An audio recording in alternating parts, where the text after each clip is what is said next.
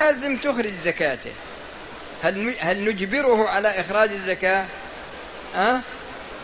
أو ننتظر حتى يأتي رمضان ويحول عليه الحول وحينئذ نقول يجب عليك أن تخرج الزكاة هو هنا يقول إن الشخص إذا قدم الزكاة بعد بلوغ النصاب وقبل تمام الحول.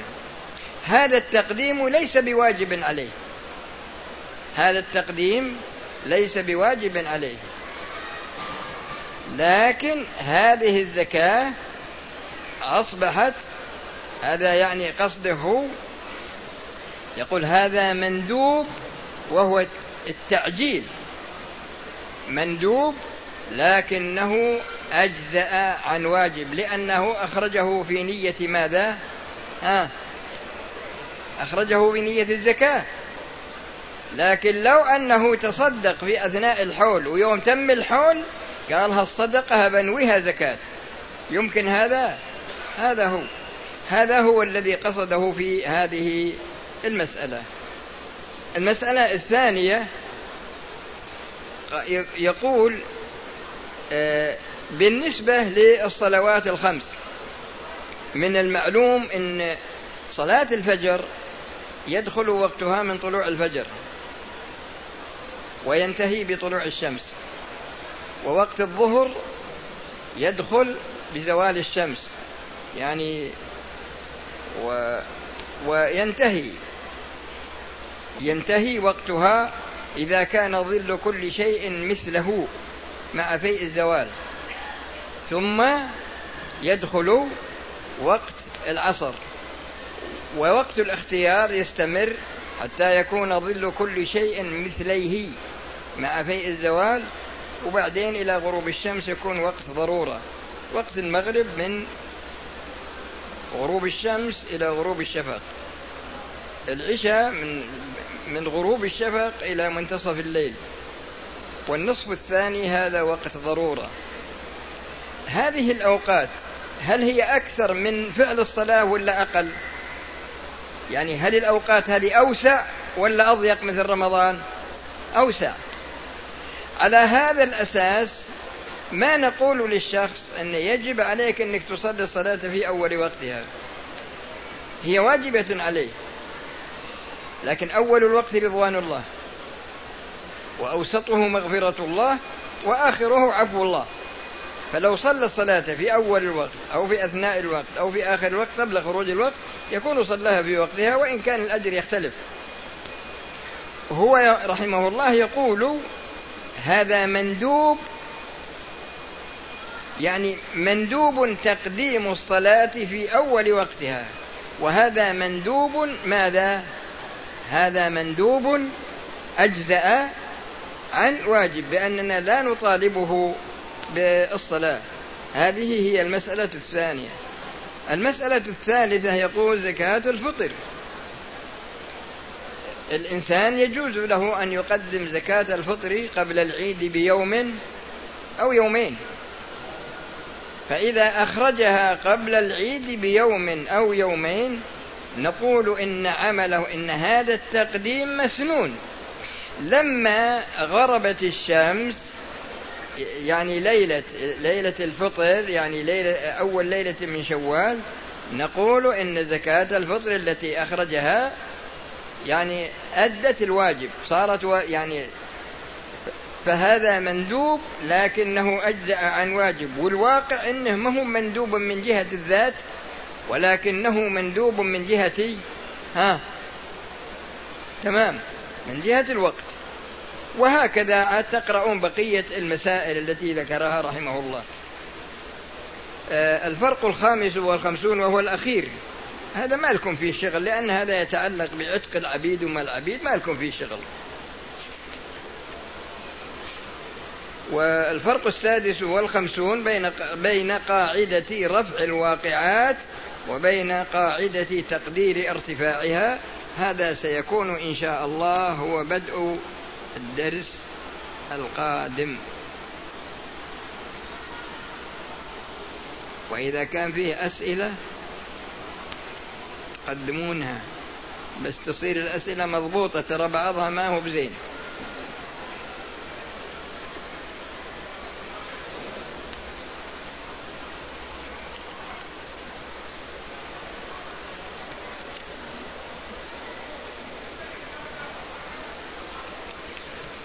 يقول هل يجوز أن يو والله إنك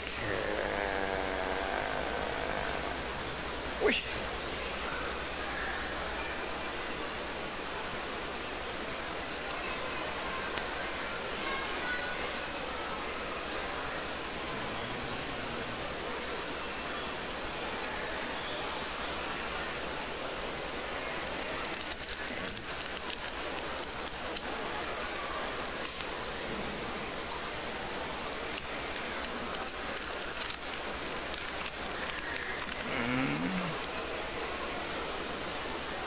علي إخراج زكاة المال بلغ عليه الحول. وفي عائلتي فقراء واحد منهم يتمنى لأداء فريضة الحج فهل نعطيه هذا إذا كان فقير. دخله السنوي لا يكفيه أنت تعطيه المال وهو يتصرف فيه.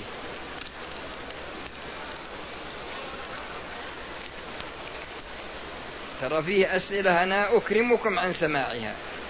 يعني أسئلة ما هي طيبة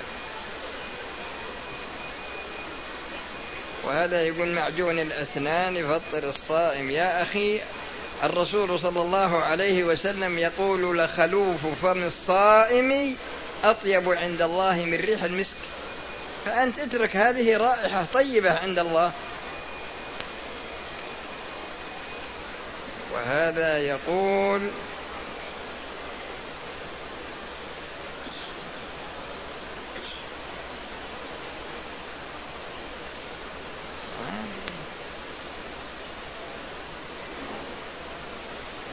حج الصبي أو العبد يكون ابتداء نفلا فلو بلغ الصبي إذا بلغ الصبي في أثناء الوقوف انقلب فرضا.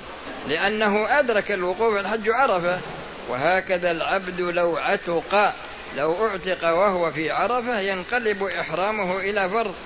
لكن لو أنه انصرف من عرفة ما نقول ينقلب هذا فرض لكن لا إذا كان في عرفة لأنه يكون أدرك الوقوف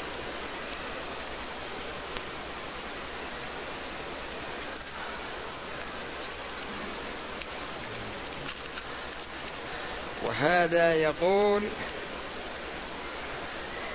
أنا شخص ضعيف الحفظ أحفظ بصعوبة ثم أنسى. يا أخي اسأل ربك. الله يقول الرسول إن علينا جمعه آه وقرآنه. فإذا قرأناه فاتبع قرآنه ثم إن علينا بيانه. اسأل ربك هذا من جهة. ومن جهة أخرى لعلك لعل عندك ذنوب هي التي تمنع الحفظ. لأن المعاصي لها تأثير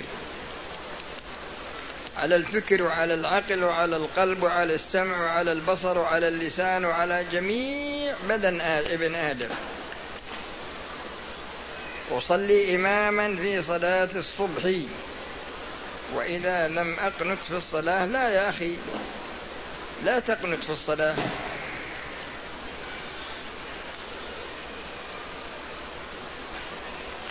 القنوت في الفرائض عند عند وجود السبب.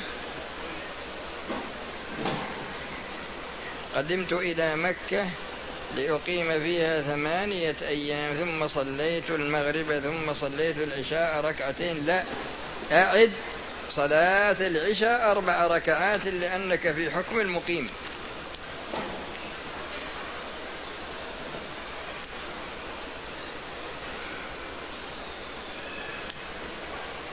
صلاة الجمعة على المريض.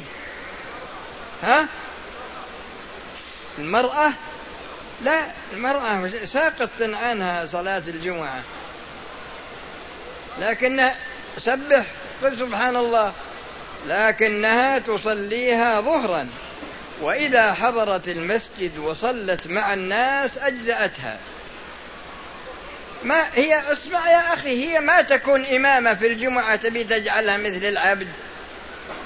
هي ما تكون إمامة في الجمعة. إذا حضرت الجمعة تكفيها.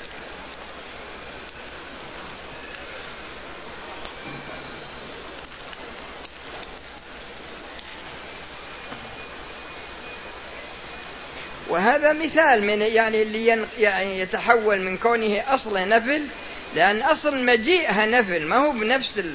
لأنها هي واجب عليها. إما أنها تصلي ظهرا أو تصلي جمعة لكن إذا حضرت الجمعة دخلت فيها وجبت عليها. هذا يقول يعني الإنسان عندما يعتمر وش يسوي؟ بالنسبة للحال يحلق جميع شعر رأسه. بعضهم ياخذ شعرتين من هنا وشعرتين من هنا وشعرتين من هذا ما يجزي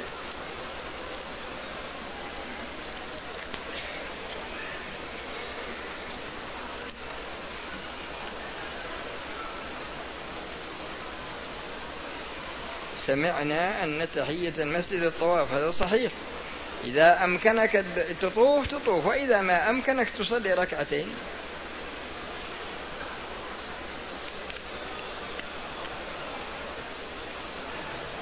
وهذا يسأل عن التصوير ما يجوز؟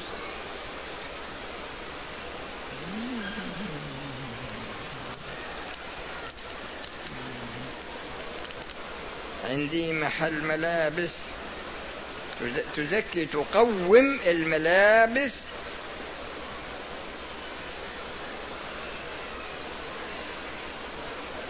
لا.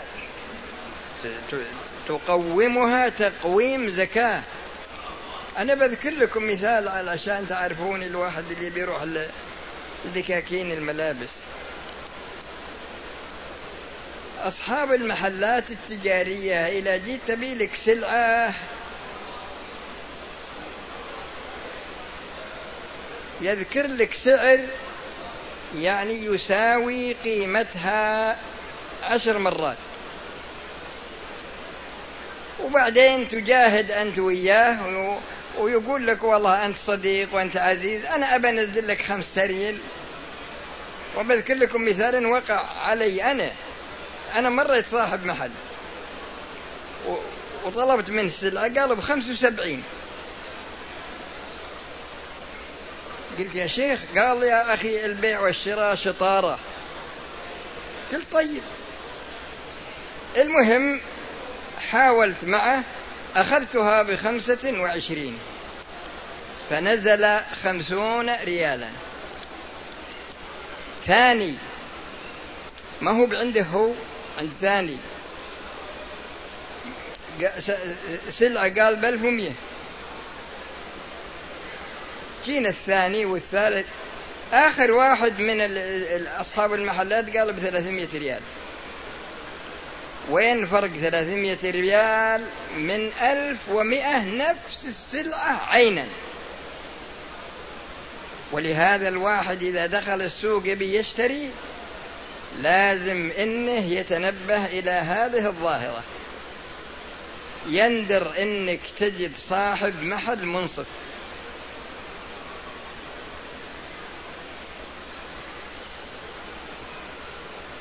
بناء على هذا عندما نبي نقول لصاحب المحل هذا يزكي هل يقدر القيمة بخمس وسبعين ولا يقدر القيمة بخمس وعشرين؟ هو يقول أنا ما أنا بائن إلا بخمس وسبعين. هذا موجود الآن. في سلعة بس ما أنا مسميها. تكلف من المصنع 18 ريال وتباع عندنا في المملكة ب 150 وهي تجي لصاحب المحل التجاري ب 18 ريال ويبيعها على الناس ب 150 ولا منه اللي قال مغفل قال له ب 180 أنا غرضي أن مسألة تقدير الزكاة لا ما تقدرها بالأسعار الخيالية. لا تقدرها بالسعر الوسط.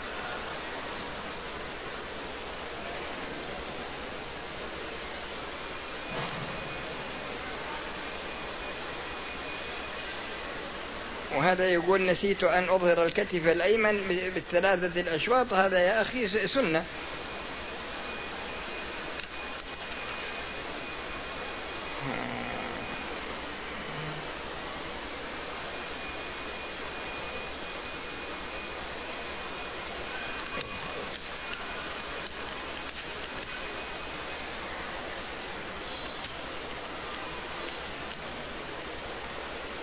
رجل قدم ولم يكن ينوي العمرة ثم بدا له أن يعتمر فأحرم من الحرم هذا يفدي.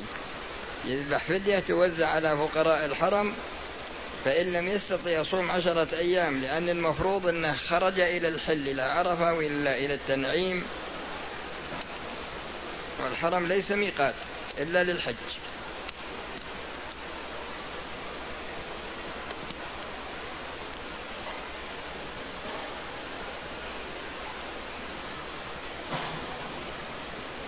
يقول هل هل التعب في الطاعة وعدم اللذة دليل على عدم قبولها؟ يا أخي هذه وساوس. الإنسان يعمل ويخلص في عمله لله ويسأل الله سبحانه وتعالى القبول والله جل وعلا كريم.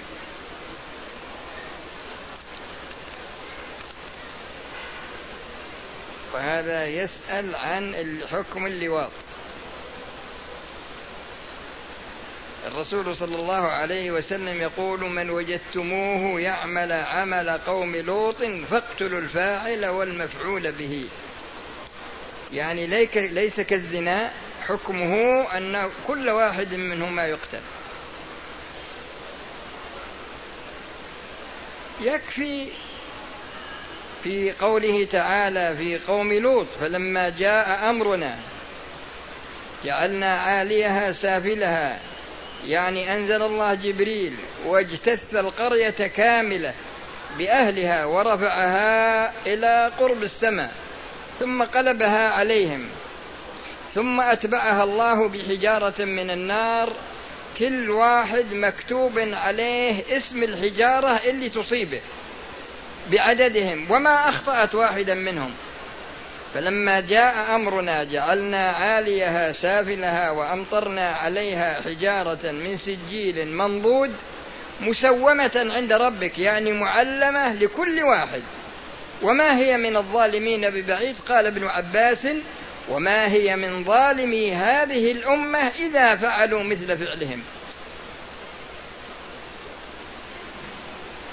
وبالمناسبة إذا نظرنا إلى الحيوانات لا يمكن أنك تجد ذكر ينزو على ذكر منها لا الحمار ولا البقر ولا الإبل ولا ما يمكن لكن تجد الذكر ينزو على الأنثى منه لكن ذكر ينزو ينزو على ذكر ما تجد هذا وهذه فطرة في الحيوانات لكن ابن آدم غير الفطرة.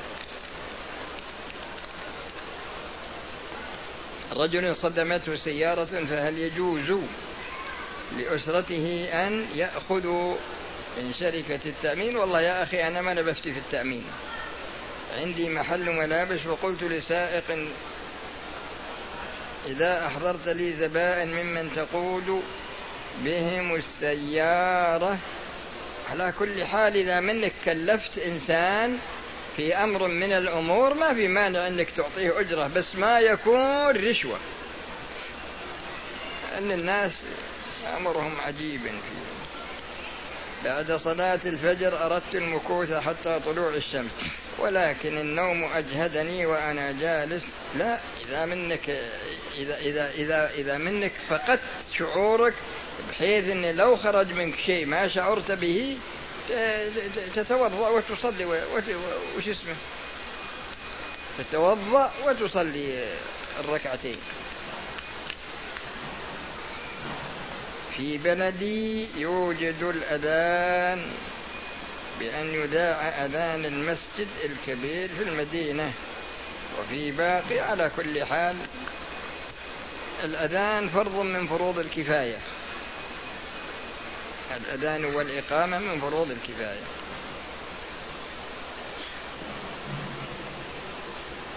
قدمت للعمرة وأثناء دخول المسجد الحرام جلست في أحد الدروس ثم أديت العمرة ما يخالف ما عليك شيء.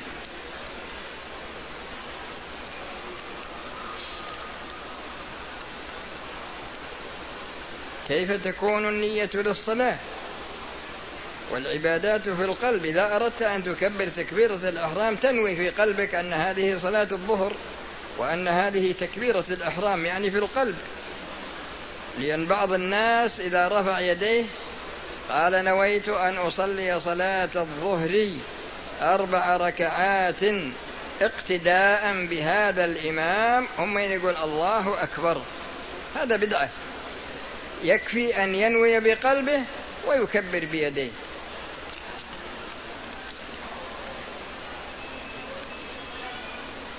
توجد سيارة رديئة. فهل نقول لشخص آخر اصدمها؟ والله ما شاء الله هذا تعاون على الإثم والعدوان. علشان تدفع شركة التأمين وتصلحها بأفضل مما كانت. لا هذا ما يجوز. خلصت الأسئلة والسلام عليكم ورحمة الله وبركاته. والله سبحان الله.